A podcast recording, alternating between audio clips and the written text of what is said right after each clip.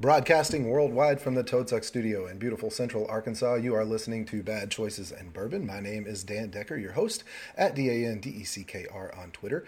And with me today, broadcasting out of sunny California, uh, editor uh, emeritus of Macworld Magazine, purveyor of Apple commentary and news uh, from sixcolors.com, uh, tech and Apple overall at upgrade.fm, and the juggernaut behind the incomparable podcast network, which covers literally everything that a, a nerd could want. How are you, Jason Snell? I'm doing great. Uh, just a correction: it is uh, June in the Bay Area, and therefore uh, not sunny, but in fact uh, foggy and windy and uh, freaking freezing. So, oh, see, yeah. But otherwise, right. you, you know, you're in the part of California where it's not always hot. No, it's it's often not hot in fact. So as, as somebody who grew up, I grew up in a small town up in the Sierra Nevada foothills near Yosemite, and our summers were proper summers and our winters were kind of proper winters. And um, living in the Bay Area is very strange because all of that gets flattened out, and you end up with this enormous uh, foggy uh, summer effect where it's summer somewhere out there. If I drove for about 25 minutes, I could find it. But right here by the bay, it's not. It's we're in never summer here. It is. Uh, well, Arkansas's weather is uh, you know changes by the hour. It was raining today, very windy, um, and that was kind of nice, you know. Uh, but it's always beautiful, no matter what, unless it's a tornado. That's good. So yeah, yeah. I was. It's funny not to go off on weather, but I do like talking about it. Uh, a friend of mine who lives in Illinois was commenting today about how he took a walk and there were like trees down and all this stuff. And he says it's not that bad though, because like five miles over, the there was a tornado and it you know tore people's roofs and that. And I thought that's the thing about natural disasters is that you are kind of inured to the disaster of where you live, and then you look at everybody else's natural disasters with horror. Because I look at that and I think, oh my god, tornadoes. Yeah. Whereas he looks at me and says, oh my god, earthquakes. Right. And it's right. just like, yeah, the earthquakes. I'm like, yeah, okay, it's a fact of life, but but like a storm that tears your roof off, like what? What? Yeah. It's just where you live and and what you have to put in your brain as the potential disaster that could befall you. It's true. It's true. Well, having lived in Arkansas my whole life, I've never been in a tornado. Uh, but I've seen a lot of the aftermath, and it really is, uh, you know, the proximity to it. That uh, you know, how close, how close were you to losing your roof? And fortunately, well, you know, for me at least, uh, the geography of this the town that I am in is such that it breaks up that that uh, kind of a system, and then it once it passes over us, it gets to to reform because we're just down in a valley uh, near the river, and so there's there's slopes around us, which this you're in a low point. You got to yeah. go to the low point when yep. there's that's what I hear. Yep, and get in the so, bathtub. Go to the low yeah. point, get in the bathtub. yeah, low point, we're, huddle in the hallway here. that's all I know. I went to a baseball game in Denver, and they have at the stadium there. They've got tornado shelters, and I thought, like, wow, okay. Uh, but here, here we learn to go in the door a door frame during an mm-hmm. earthquake. You go in the it's door also frame. Good, that's a stable. good earthquake procedure is, is typically yep. good uh, uh, tornado procedure. That is oh, true. Yeah. So you did grow up in California then. That was going to be a question I asked. I did rural Northern California. When I, um, in fact, I met some people when I was on like a bulletin board uh, system in the olden days before there was an internet. Uh, there were people from other parts of the country who'd be like, "Oh, so you go surfing? You go to the beach?" And I'm like, "I'm a hundred miles from the ocean. I'm not anywhere near water. I grew up in rural Northern California, um, place called Sonora, which is in the it's actually in the gold rush, the historic gold rush country, which is the foothills oh, cool. of the Sierra Nevada mountains. Yeah. Um, one of the biggest mining towns was uh, actually where I went to elementary school in Columbia, and that is actually a state historic park now. So you can actually go and walk through. They've they've kind of maintained as much as possible uh, a couple of blocks of this this gold rush era town complete with like you can get your sarsaparilla and there's a like a stagecoach you can ride. Oh, and fun, like it's a whole kind of tourist thing run by the state of california. And so that's where i grew up and, and we had we were literally a one stoplight town they have more, many more stoplights now. But when I was a kid, you would navigate like where where is that in downtown Sonora, and you would say it's like just on the other side of the light, or you make it a right at the light, or like it's just before the light because there was only the one light. Mm-hmm. That was the traffic light, and that was just the light, and that's how it was. So uh, yeah, small, um, two two high schools in the whole county, and ours was the larger one. There was one up in the mountains, but the one down where we were, um, you know, so yeah, relatively small region, small town. Growing up, the closest bookstore was in and shopping mall and department store and all that stuff was an hour away in Modesto. Mm-hmm down in the valley. I can relate and then, to that. and the closest college was, I guess, it was in Turlock, uh, which is you know 40 minutes away. Now it would be, I think that is still the closest. Now there's a UC campus out in Merced, so that's kind of close too. But like it was, it was kind of out of out in the middle of nowhere in an era where you couldn't get everything online and be connected in that way. So it was definitely a very different. Like we had 45 acres with barns and cows and stuff. So that was my I don't go camping now, and one of the reasons I think is because I have I find no very little novelty value in it because I grew up out in the middle of nowhere where yeah. there was nothing, and you could Every just wander around on the hills, and yeah, I mean, really, that was that was what it was. So, um, so that was yeah, yeah. So California, definitely California native, but um, not the kind that you'd expect. Um, and so even though I was from Northern California, you know, San Francisco was where you went to go like on a flight, on like a cross country flight or something. You would go to SFO, but uh, or you'd go to you know visit San Francisco for some other reason or the Bay Area. We would go to Cal football games in Berkeley, on the two and a half hour drive to get there to go to a football game, and then two and a half hours home after it was over. So like yeah, so adjacent to the Bay Area, but you know not our TV stations were out of Sacramento. Like we, I was, so I ended up in the Bay Area, but it's not like I've, I, I guess I lived in Northern California my whole life, but it was a very different first 18 years of my life. Um, and then I went to college in San Diego and then came back. And then I, I went to Berkeley and, and was in the Bay Area after for grad school after I was in college in San Diego. So sort of rural Northern California, four years in Southern California, and then back to the Bay My after apologies. That. I couldn't oh. hear what you said. Oh, thanks, Siri. Thanks. Good oh, stuff. now mine's gonna pipe up. Are you kidding me? Okay. Yep. that's the that's you know that's one of the things Apple uh, definitely um, uh, when when two of us get together Siri's going to probably pipe up at some point. It's going to happen along the line. Yeah, I may have touched. Sounds, I may have uh, touched in the wrong place. I don't know. that happens. I uh, um, one of the things I was I can relate to that. I mean, you know, Arkansas obviously is a lot smaller in California, but that small town, uh, one stoplight experience. The um, when you you know when you used to give someone your phone number, you only had to give them the last four digits because oh, everybody yeah. had the same prefix. And, I remember it was a big deal when they added another prefix. We were five like, three two. What are we going to do now? They, and they added five three three, and it's like, whoa, what's going to happen now? So yeah, yeah. Well, for me, it was uh, we we if if you had to give someone your the the three digits to make a seven digit phone number, that meant they were on the mountain because which is Petit Mountain, which is a state park just just uh, north of where I grew up. But they had to tell you that because it wasn't by, you know three five four. It right. Was whatever's on the mountain, and I can never remember that. But today it doesn't. Even, what is it? What even is that? What is what even is long distance these days? You know? Yeah. Oh yeah. That was I. I there was talking about uh, old computer bulletin boards and stuff. There was one that I called a lot that was in Modesto, and you know that was a long distance charge and th- that was actually yeah. the worst the worst long distance it, there was a period there where it was actually cheaper to call across the country than it was to call in your local in your region because mm-hmm. that was like the super expensive long distance for some reason. So like calling the Bay Area or calling even the Central Valley was super expensive per minute. Whereas calling, you know, Pennsylvania was not where my grandmother lived was not a, an issue at all. That and see, and that is one of the things that just can, trying to explain that to someone who didn't live through it. You know, I I went down a rabbit hole with someone at work uh, one time about the you know the swoof uh, in the Sprint logo because it's the pin drop, and oh, having yeah. to explain why that was their logo. Well, I didn't have fiber to, optic. yeah, network. we went down that you know, and you could hear a pin drop, and when they dropped the pin, it made the little thing, and now that's their logo, and the the kid was just looking well, at me like. I just saw a thing on Twitter the other day that was oh I think it was Cabel Sasser who's a software developer oh, in Portland, yeah, he's good, and good he uh, hardware developer now too. Um, uh-huh. He posted a thing. It was like a catalog of this company that made phones, and it's like people don't remember. And I was a kid when this happened, but like there was a period where the your phone was owned by the phone company and there was mm-hmm. only like the one model. Mm-hmm. And then there was a deregulation moment where suddenly other people could make phones.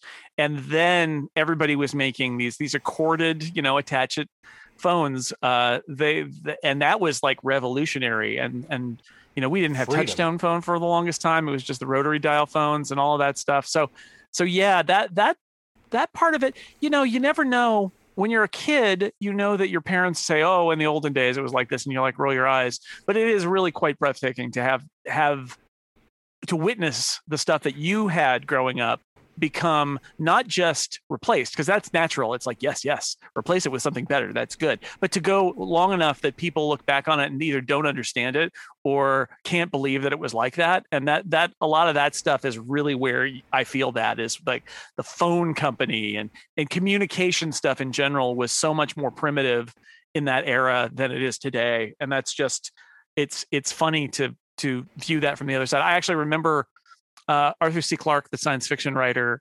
did uh, predicted a lot of things. Actually, predicted geosynchronous communications sa- satellites. Mm-hmm. Um, but but I remember when I was a kid, or like maybe a teenager, um, reading about one of his predictions, which was that um, all long distance charges would disappear and eventually all communication any to anyone in the world would be completely free and uh, or at least free other than like whatever your cost was to access it. And i thought wow you know uh, How basically i hope i live to see that day but i'm not sure that'll ever come.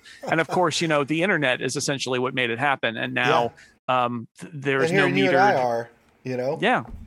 Oh yeah, in a completely I, can different fa- context than we would have, you know. Yeah, I can FaceTime with my friend in Scotland or in in in London, and like it's it's just covered. It's the internet. Like it doesn't matter what that is. And so arthur c. Clarke he was right again but try to explain that to somebody who's explaining that you have to dial an 800 number and put in a code so that you can use sprint and talk uh, for uh, six dollars an hour which was an amazing deal to yeah. only be charged six dollars to talk to your um, your grandmother for an hour. For a whole hour right. And yeah, and cool. uh I was thinking about that, and you can appreciate this because um, you lived it too. Uh, I, I, had a guest on the show previously, uh, Oleg, um, who was born uh, in Soviet Russia.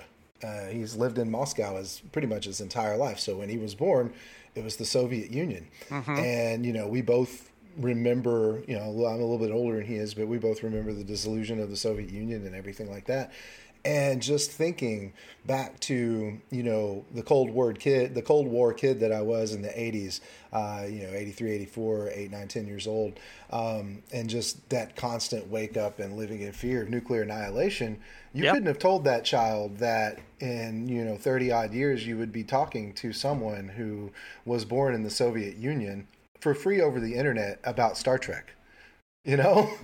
And it that well really maybe the star trek part yeah. but the rest of it i don't know. Yeah i uh, do a game show occasionally on uh, the incomparable that is based on the original trivial pursuit box mm-hmm. which is from 1982 oh, and wow. it, that is a real lesson in how much the world has changed in 40 years because you know in that box the soviet union still exists and st petersburg is still leningrad and there's a West Germany and an yeah. East Germany.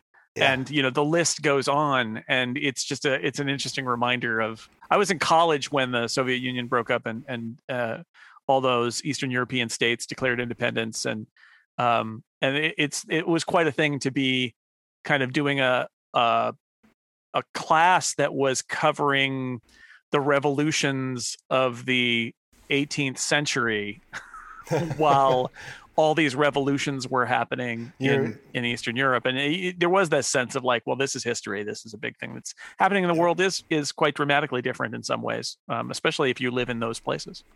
Absolutely, and uh, and now you know through all through that too. Not only do I have I met uh, Oleg, but several friends who are you know in former parts of the Soviet Union, a friend in Ukraine, and so on and so forth. And it's just kind of uh, you know remembering also the time when the internet made noise compared well, to you know this. I sent oh, you an email link, and here we are. Yeah, and speaking of uh, Star Trek, actually, uh, my friend Anže uh, Tomic is in Slovenia, right, which didn't exist back then. It was Yugoslavia. just mm-hmm. and they and then they had to go through the very difficult breakup of Yugoslavia and there were wars and there were terrible things. But yeah, I just talked to Anže about Star Trek and it's it's great. That's like, what you do, and it's uh, all fine. Yeah, and, uh, and and that's that's the thing. Uh, the interesting uh, coincidence. Yesterday, I watched a, a, couple of YouTube videos about the Yugo, and uh, and what a wonderful product that was. Mm-hmm. the car. Do you remember the Yugo? Oh, I do. In fact, uh, I remember. Yeah, I, I remember seeing them and how oh, terrible they were. Although that was really an era had for ter- one, and it was awful.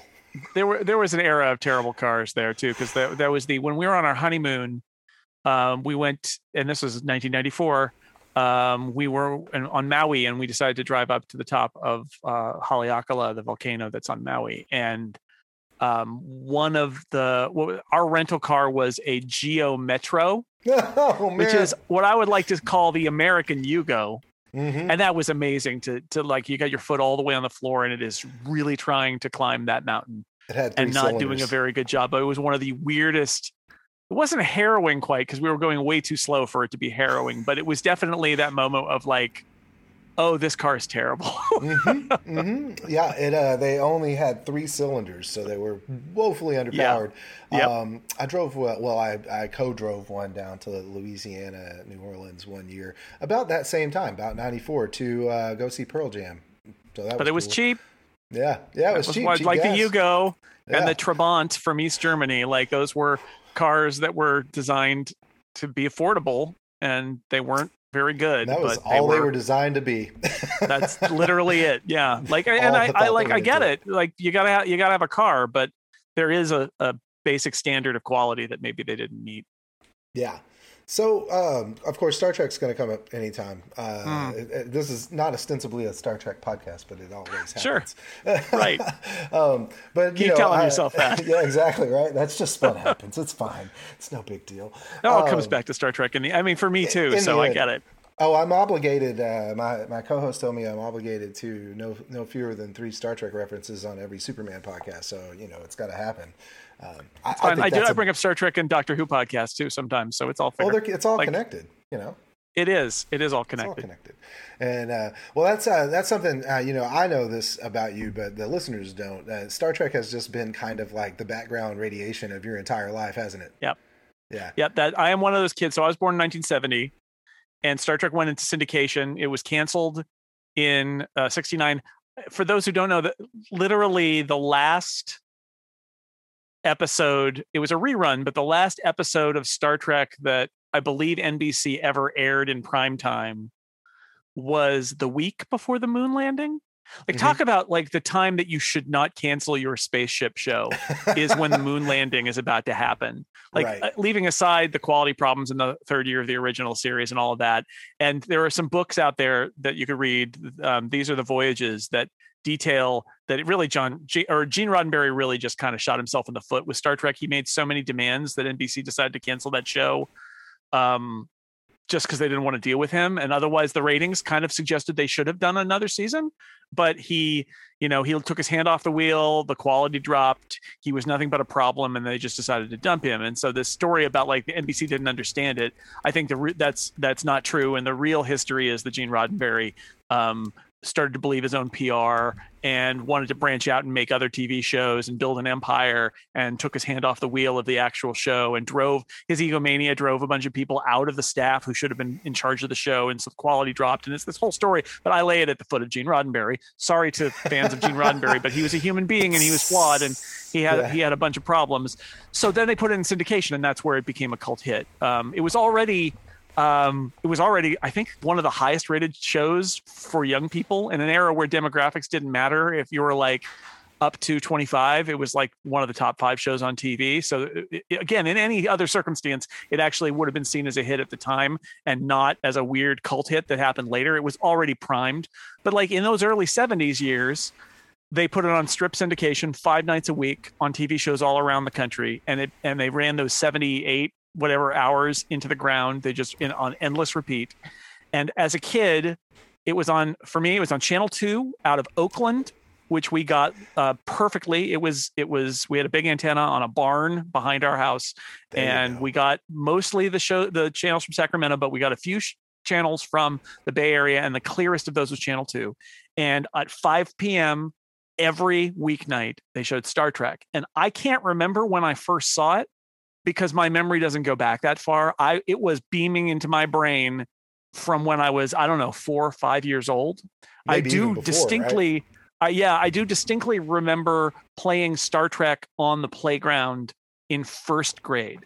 So it was not, and that would have been like 1976 or something. So it was not, uh, it, it, was there from the very beginning. I don't remember, just like how all my all my friends who are 10 years um, younger than me don't remember life before Star Wars. Yeah. Um, and whereas I remember Star Wars coming out, um, and feeling really bad because everybody was like, "Oh, I love Star Wars," and I'm like, "But but I love Star Trek. What is wrong with you?" I love Star Wars too, but yeah. Um, the but uh, for me, that Star Trek is that it was it was always there. I can't remember it not being there, and it was a formative. Like I literally watched every single episode, an hour a day, every weekday for the first. I don't even know how long 5 mm-hmm. seven, eight, nine, ten years of my life. The from when I was like old enough to watch television until I don't even know when I stopped watching it regularly. Um, it just it it it it sustained me and formed me at a young age for sure. Oh yeah, and I, I mean very similar. Uh,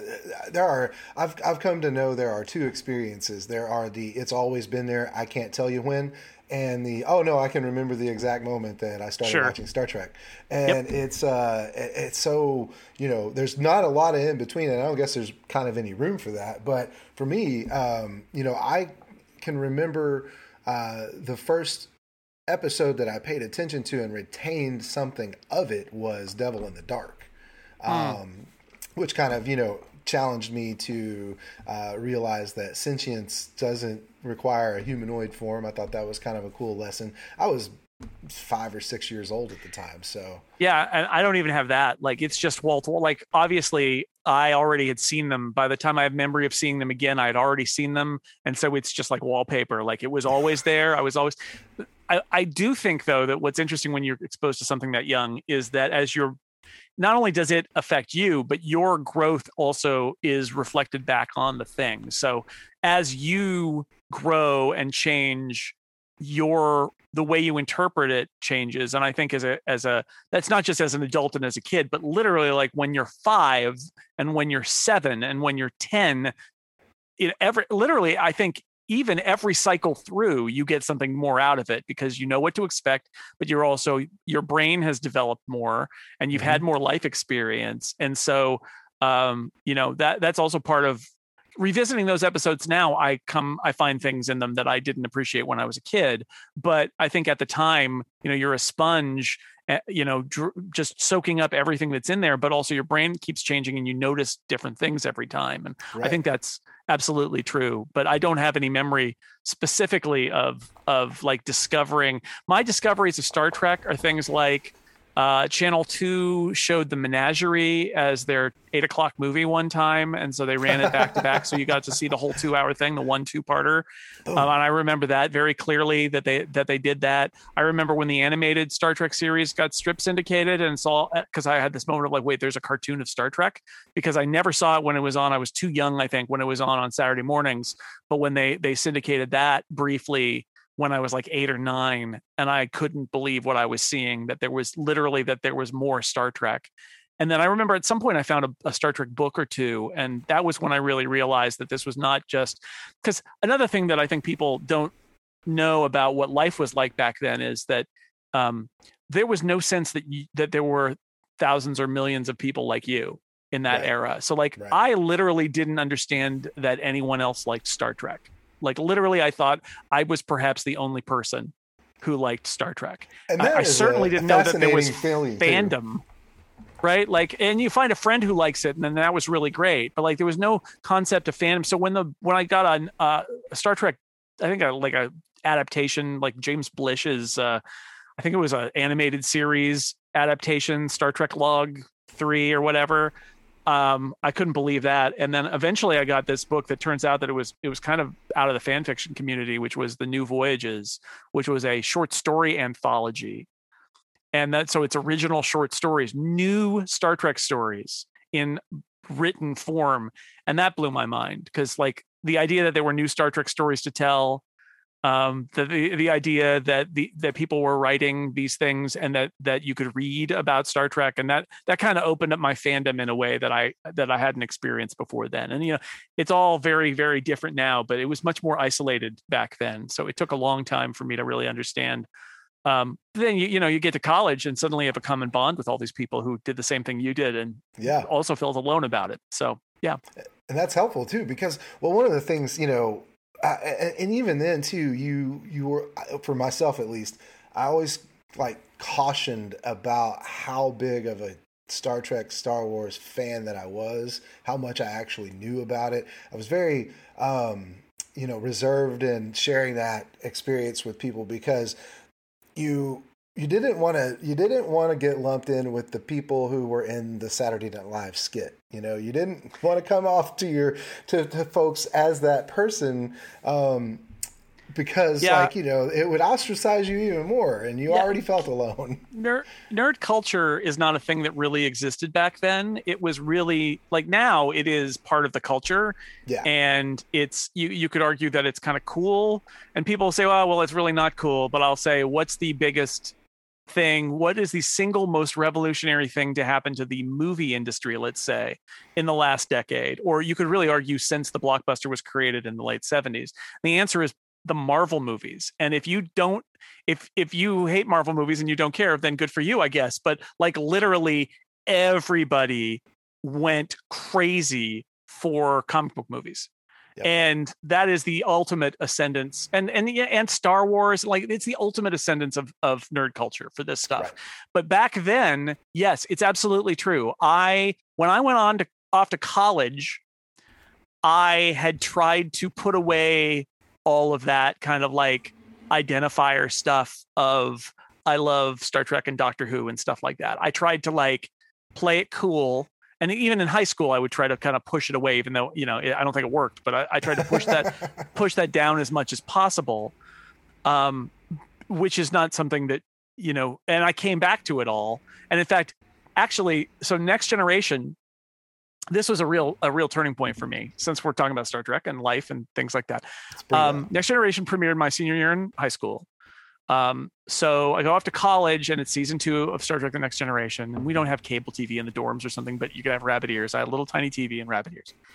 And what I discovered, even my freshman year, but then throughout the four years I was in San Diego, is that that was the show of my college years. Like if you if you're like, what is the show, the TV show? Was there a TV show that was hot that bonded college students together? Like there are stories about the original series doing that mm-hmm. back in the 60s. Mm-hmm. The answer is it was Star Trek The Next Generation. People got together to watch Next Generation. And so that was a revelation because suddenly my love of Star Trek was not something that was putting me on the outs socially, but actually was part of the social fabric of going to college. Um, and then the other very important thing that happened in that moment was um, there were as many women as men who wanted to watch it.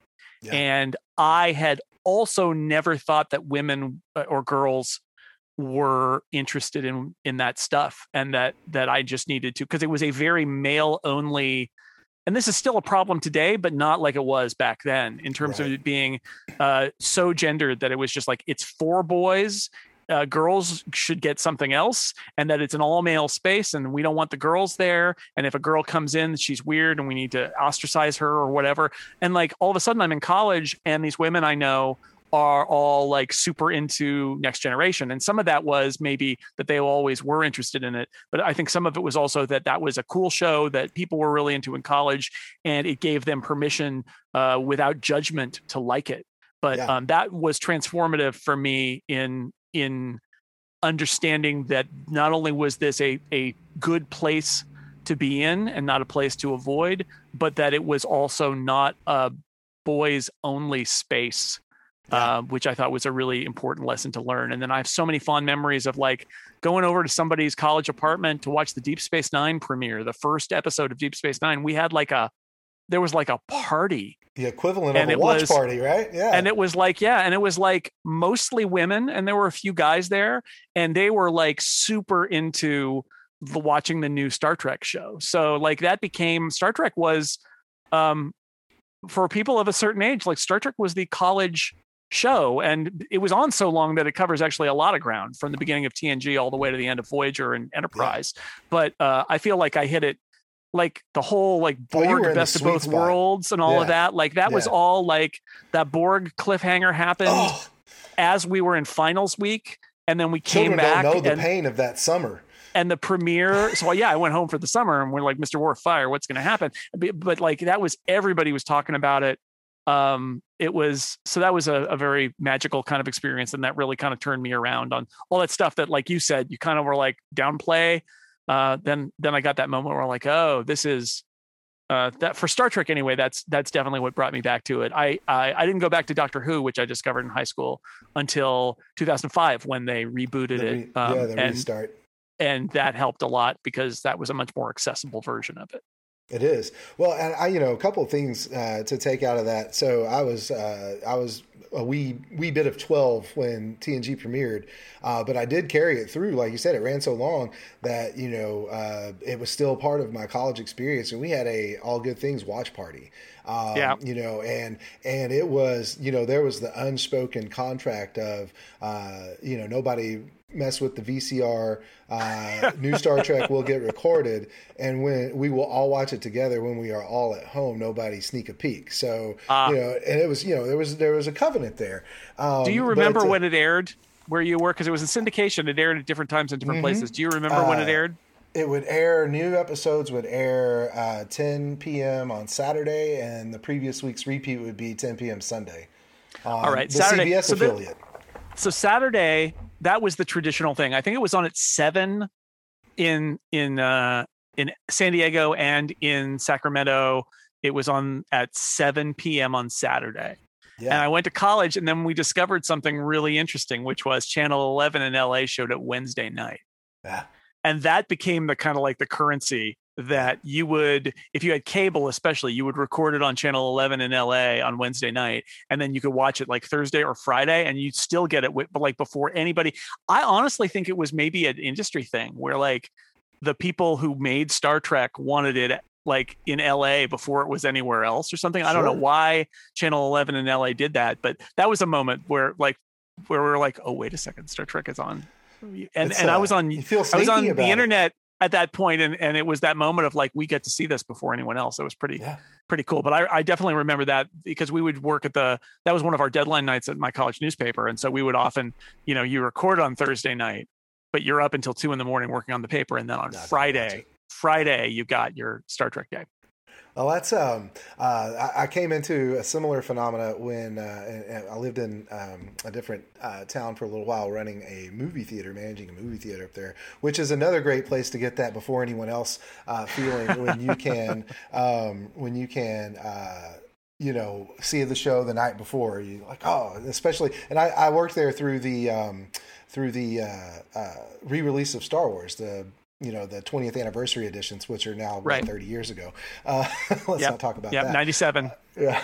Oh, but the uh, the station there were two stations up there that had it, and so but they were offset. So one station aired like Wednesday, and the other station aired on Saturday, and so I could watch it twice in yeah, the sure. same week, and it was great. And that was yep. that was through Deep Space Nine. Uh, TNG had ended then. Uh, Deep Space Nine premiered um, the January uh, before I graduated in '93. So that's it's, and that's been one of my favorites. Of course, it's funny. I I um one of the things that I appreciate about what CBS All Access did, and hopefully Paramount Plus will do this too, is you know th- there was a simultaneous release. I I um I wish it was not at midnight Pacific time because that's unfortunate. Um, because you end up getting a new episode of a TV show and you're like, I have to work and I cannot watch this until later. And the internet is full of spoilers, which I don't love.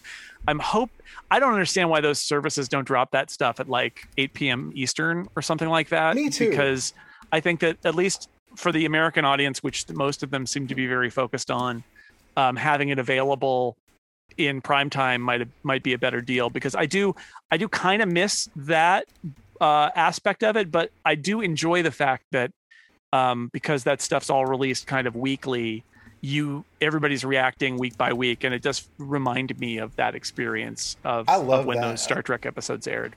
I love that about the new.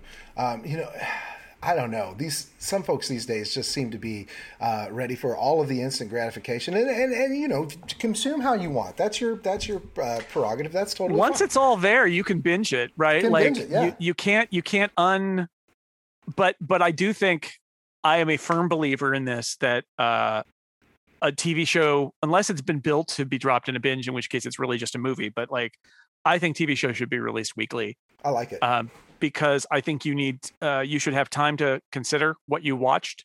I think that one of the delights of watching TV is that you've got that week to week experience of thinking about what happened, wondering about what is to come. It allows you to talk about it with your friends. That could be at work over the water cooler or whatever. Proverbially, it could be on the internet, but it allows you to have those kind of conversations about like, well, what happened? What do we think of this? And you know, binge shows are great, but like I don't know how to talk to people about them because if I've watched it all, do I know if they've watched it all? Right. Um, or, or where are they in it? I do a lot of like, where are you in show X? I'm like, oh, and then also sometimes they have these amazing standalone episodes, or or you know, it, this is the one where this happens. Um, whereas if that was if that was on a, on a weekly basis, everyone would talk about that one for a week. Mhm. But instead, it's in the middle of a big stack of eight hours of of show, and by the time people have reached the end of it, nobody even remembers which episode it was, and they, it was really just part of a whole, and you lose something. So I'm a real believer that you should uh, that shows should spin out weekly, and then when it's done, it's all bingeable. Like if you Yeah. if you want to watch it that way, and for eternity, right? Like if you want to watch Star Trek Discovery season four when it comes out this fall it will be weekly. If you've never watched star trek discovery before and you get paramount plus well guess what? You've got three seasons to binge and enjoy them right? Because they they binging is forever but the weekly release i i, I don't want to give that up. I think you lose something uh in not being able to think about it and talk about it. Well, and you know, it's it's just a. I mean, it's kind of well, one, it's the way things were done because that's how Sure. TV worked back then, and it, but it had you know now that we're in this in this more serialized rather than episodic storytelling too. It it every episode is the potential cliffhanger. Right, you can always leave something more to be desired, and like you said, we get the chance in between to, you know, uh, then I know that I can go and I have a week to go watch my Screen Crushes and listen to the Biff cast about it and go and do these things exactly and and and and spin some wheels and get my theories going and appreciate the lore and have that opportunity not only that but you get the chance to see the care and attention and love that the creators are putting into this product Right. um and you get to consider it right like even Yeah. a movie is two hours long and then you walk away and you think about it but an eight hour or ten hour long season are you really giving it any like it, I- guess you or can wash over you up here Well, you know? and that's and that's why I mean it's easy for me to say about go ahead and binge it because I am a I am the proprietor uh, of a concept that we worked on on this podcast I used to do with Tim Goodman, who was a TV critic at the Hollywood Reporter. Um, I called it the slow binge, and that's what I I'm a big fan of is the slow binge, which is you get into a show and I'll watch like one usually episode a day A day. so if you think about back in the day where we watched things weekly, um, and you had all these different shows that are interleaved, it's like I kind of like the slow binge because I remember everything that's going on. I Mhm. remember who everybody is. I, I don't have like four weeks of reruns and then I come back to it. But I also get a little bit of time to sort of pace myself and to think about it. And so I find myself programming even with the slow binge, like I find myself programming my evening's entertainment. So like we'll watch this comedy until we're done with it, and I'll slot in another comedy. And then we're watching like right now as we record this, um, we're finishing Shadow and Bone on Netflix, and we're up to the last episode now. And that has been a slow binge with a couple of interruptions, but like for the most part this last week, like last night we watched episode, we'll probably watch the last episode tonight. And like I kind of like that. I like the idea that you you don't have to if you want to binge it all in a weekend, that's great. But I I prefer watching one or two at a time and letting them settle, even if the next day I watch the next one, right? Like right it, it's it's kind of fun to watch 10 episodes in 10 days and you really get like super into it.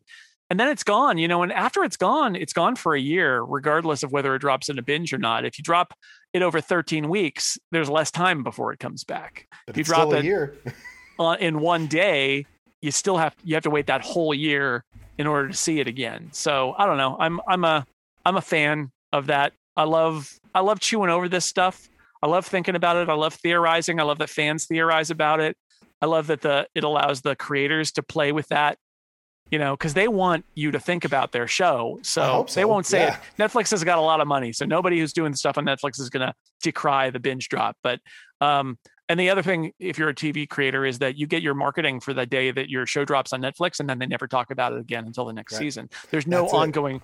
Whereas a, a 10 week show, there's 10 weeks ongoing of marketing for your show where people can hear about it, go back and watch up to the current drop, and then pick it up weekly. It's a uh, you know word of mouth is powerful, and and there are mm-hmm. definitely streaming shows that have built on word of mouth I think even something like The Mandalorian, which comes in with all that Star Star Wars baggage that like everybody's gonna oh, it's a Star Wars show.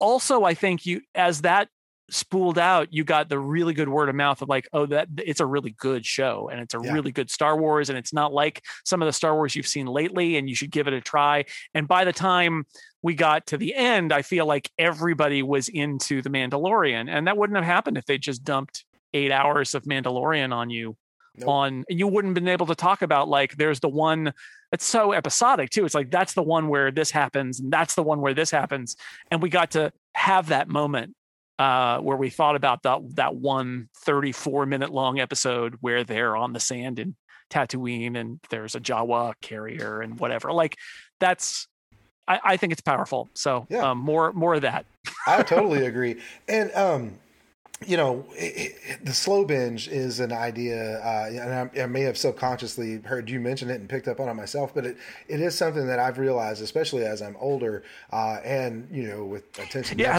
you have things to do. You can't yeah. actually just sit under a blanket all day on a Saturday and watch TV. Yeah, yeah, yeah. that it's weird. It's weird that, and uh, but you know that plus subtitles helps me absorb it in a way that a binge like i've got friends who are all like you should watch the expanse. And i'm like i tried. And i realized well i tried by binging five hours in a row of a show that i'm not familiar oh, with. woof that is and that's yeah. a and that that especially the first season but that show is a it's a good example of a show that needs to breathe. It, it needs to breathe and it doesn't hold your hand at all. It's actually mm-hmm. really I think it may be a flaw of the show, although it gets better as the seasons go on, that it really kind of aggressively doesn't want to explain what it's doing. And you just have to figure it out. And that is the worst kind of show to watch. And then it's got weird accents, right? And like, yeah, it, that's, that's a very, that's high difficulty level, even going week by week, let alone watching it in a binge. I can't even imagine. Yeah, and I and that's it's when great, I realized but... I was like I zoned out, and I was like, oh, this is I'm not doing any of us favors by uh, I'm yeah. you know I'm making this feel like work, uh, and that's when it kind of dawned on me. It was like, well, it's brand new. The reason you can reason you can have Trek on in the background for hours and hours over and again at the same time is it's because all it's all it's all familiar. You don't have to yeah. actually pay attention. You can glance over and be like, "Oh yeah, no, no, no," and you know the next fifteen minutes. You don't have to actually mm-hmm. watch with a new show, guess what? You got to pay attention. You got to pay attention. Yeah, um, and that's I think there's truth in there too. If we're, if we're if we're talking about like what life in the streaming era, I think that you made a really good point there, which is there's different kind of watching. Yeah. And you know, I'm not gonna I'm not gonna tell anybody how to live their life, right? Like there's shows that are great for when you've got it on and you're sitting there looking at your iPad, right? And there are shows where you can't do that. And those are different kinds. Like there's different kinds of shows, different kind of subject. We were watching the Great British Baking Show last night, and I, I was looking at my iPad, scanning Twitter, and also paying attention to the baking. I was like, I didn't need to watch that intensely. I know what yeah. that show is, and and I think that you know when you go through, like my daughter went through every episode of The Office like ten times, and like part of that is the comfort of the replay of it and she knows what's going on and she's multitasking too she's she's mm-hmm. doing her homework and watching the office and and that's a different kind of watching tv and um and so there's no right or wrong way uh to watch this stuff you got to get it how it works for you guys the ultimate yeah. thing is enjoy what you're doing if you're going to devote your most precious resource over to something you may as well uh, enjoy yourself while and, you know, if that is to slow binge or take it on a weekly basis or get it all in at once, however it works at the moment for you, that's, you know, just enjoy yourself. Life's too short to, to get mad about what you're watching. You know, you can always change it. exactly. So, um, a couple other things before we have to close it up. Um, you are a writer for the most part, right? Yeah. Uh, yeah. I mean, writer and editor by trade. Um, in terms of I, when people ask me my occupation, I generally say journalist because that is something that is Covers easy everything. to understand. Yeah. I have to say that in the last maybe four years, I ha- I make more money from podcasting than writing at this point, which is very strange, mm-hmm. but that's where we are. Um, and so, yes, I am, you know, a writer and and also a podcaster. But like by training, I I worked in my college newspaper. I was the editor of my college newspaper. I went to journalism school. I worked a summer at my local newspaper up in the uh, rural uh, Sierra foothills.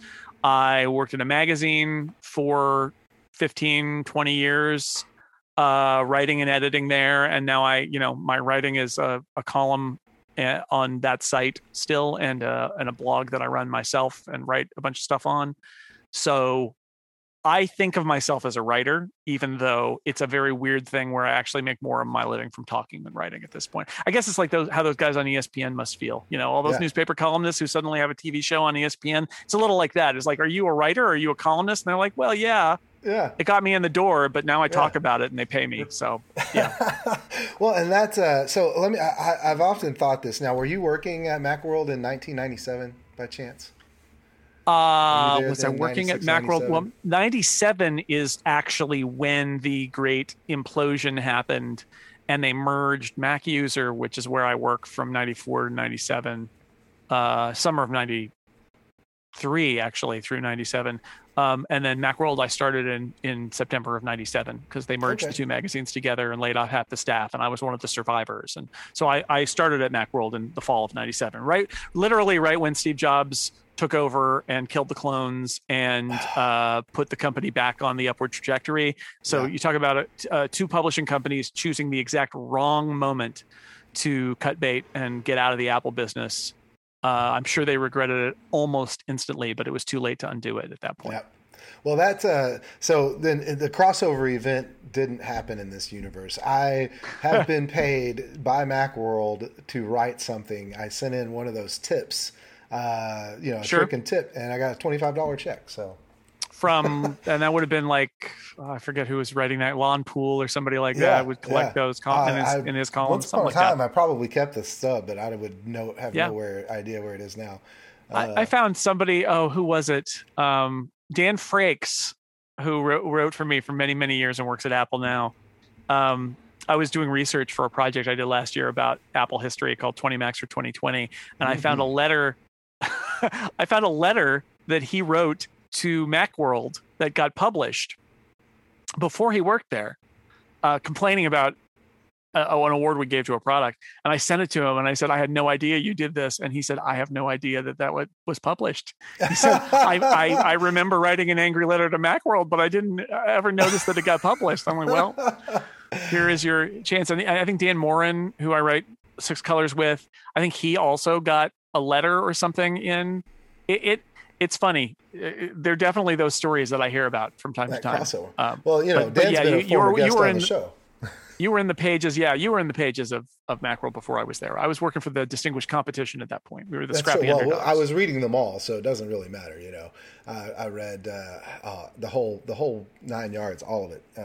Because um, well, magazines, kids, magazines. So, well, I was going to say, I I published, started my junior year in college, I published an internet based magazine, like an online, uh, before there was a web actually. So I had to publish it as like a post to Usenet. Fanzine and, and, is what they were and, called. Yeah. yeah. well, this was a zine. It wasn't a Just fanzine, a really, because it was a short zine. story magazine. But yeah. And I actually like I won an award from the San Diego Supercomputer Center for creative use of of uh, of uh, internet technology and stuff like that. And so that was I when I started working at a magazine, a print magazine, it was mostly I say this story now about like I worked for a magazine for 20 years and I don't I really don't want to come across as somebody who who was uh, really tied to print uh, in an era where everything went to the internet because like I was already on the internet before I got that job. The problem was there were no jobs doing all the media jobs were traditional media at that point. There was no mm-hmm. non-traditional media yet. So I got that job at a magazine and it was a good job, and I was really excited about it. And I immediately started saying we should have a website. They told me no, the future was on CompuServe. Ask your parents what CompuServe was, kids.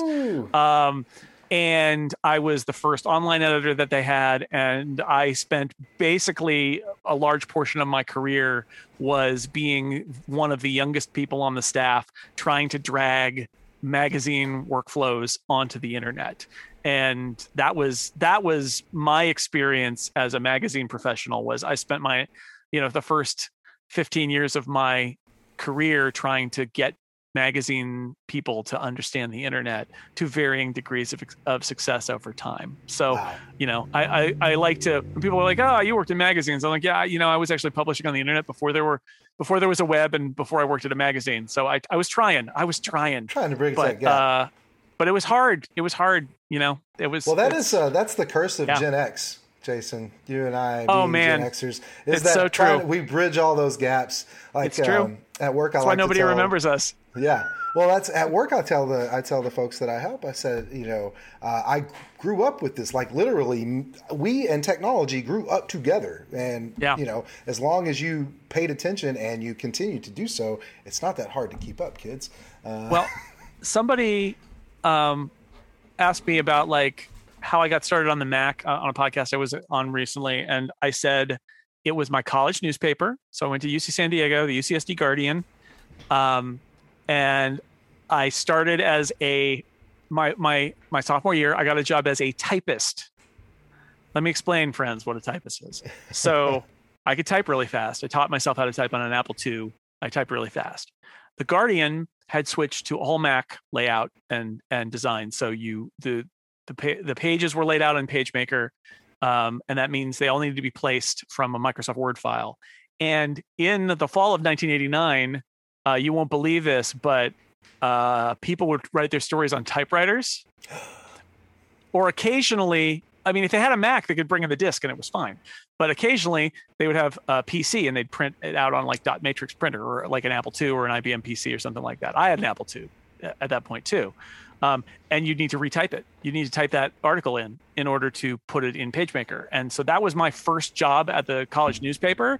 Was literally sitting in front of a Mac SE, running Microsoft Word, looking at a piece of paper and retyping it. And I can type like 120 words a minute. It was really good. But then what happened is I started editing the stories as I typed them in, and somebody realized this and said, "Well, wait, one, why is the typist?"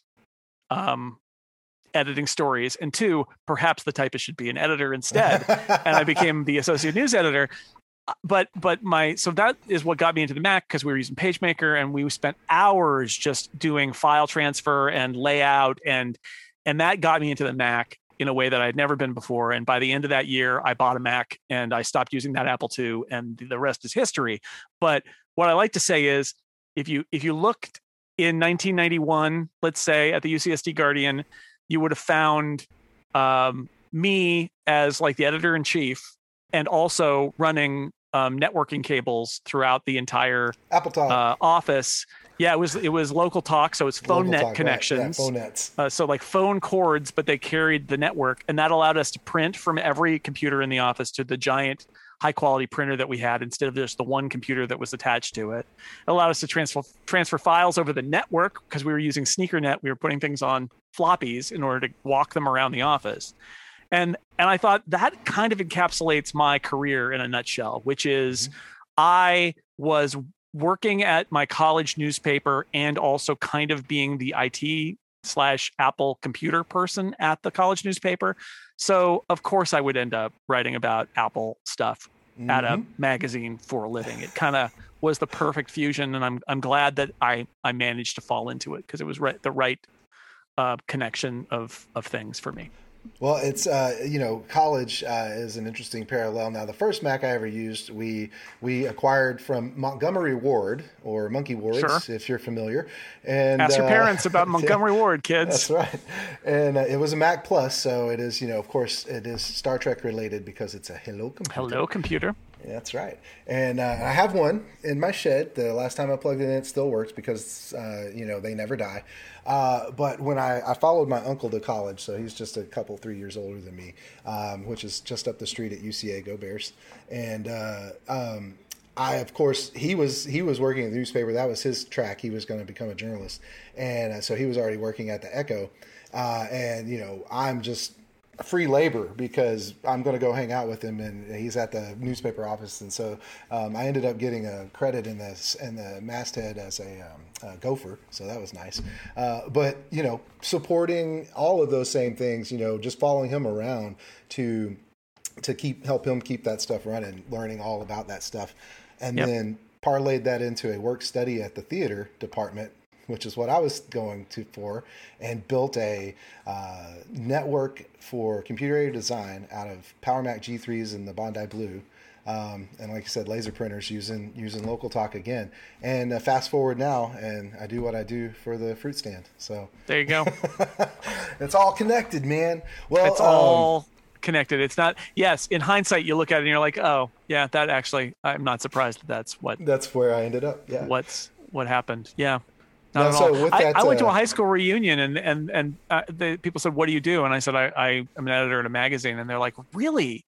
I thought you would be doing, you know, something with computers." And I'm like, "Well, it is a computer. It's a computer magazine, but but I I discovered that the people I went to high school with put me in this in the computer bottle and not in the journalism bottle and i thought that was really funny because kind of interesting that was not the bottle i was actually living in but that's how they that's how they had filed me but in the end it all kind of worked out they were we were both right well um uh, so you mentioned PageMaker. I had I was going to have a couple trivia questions for you.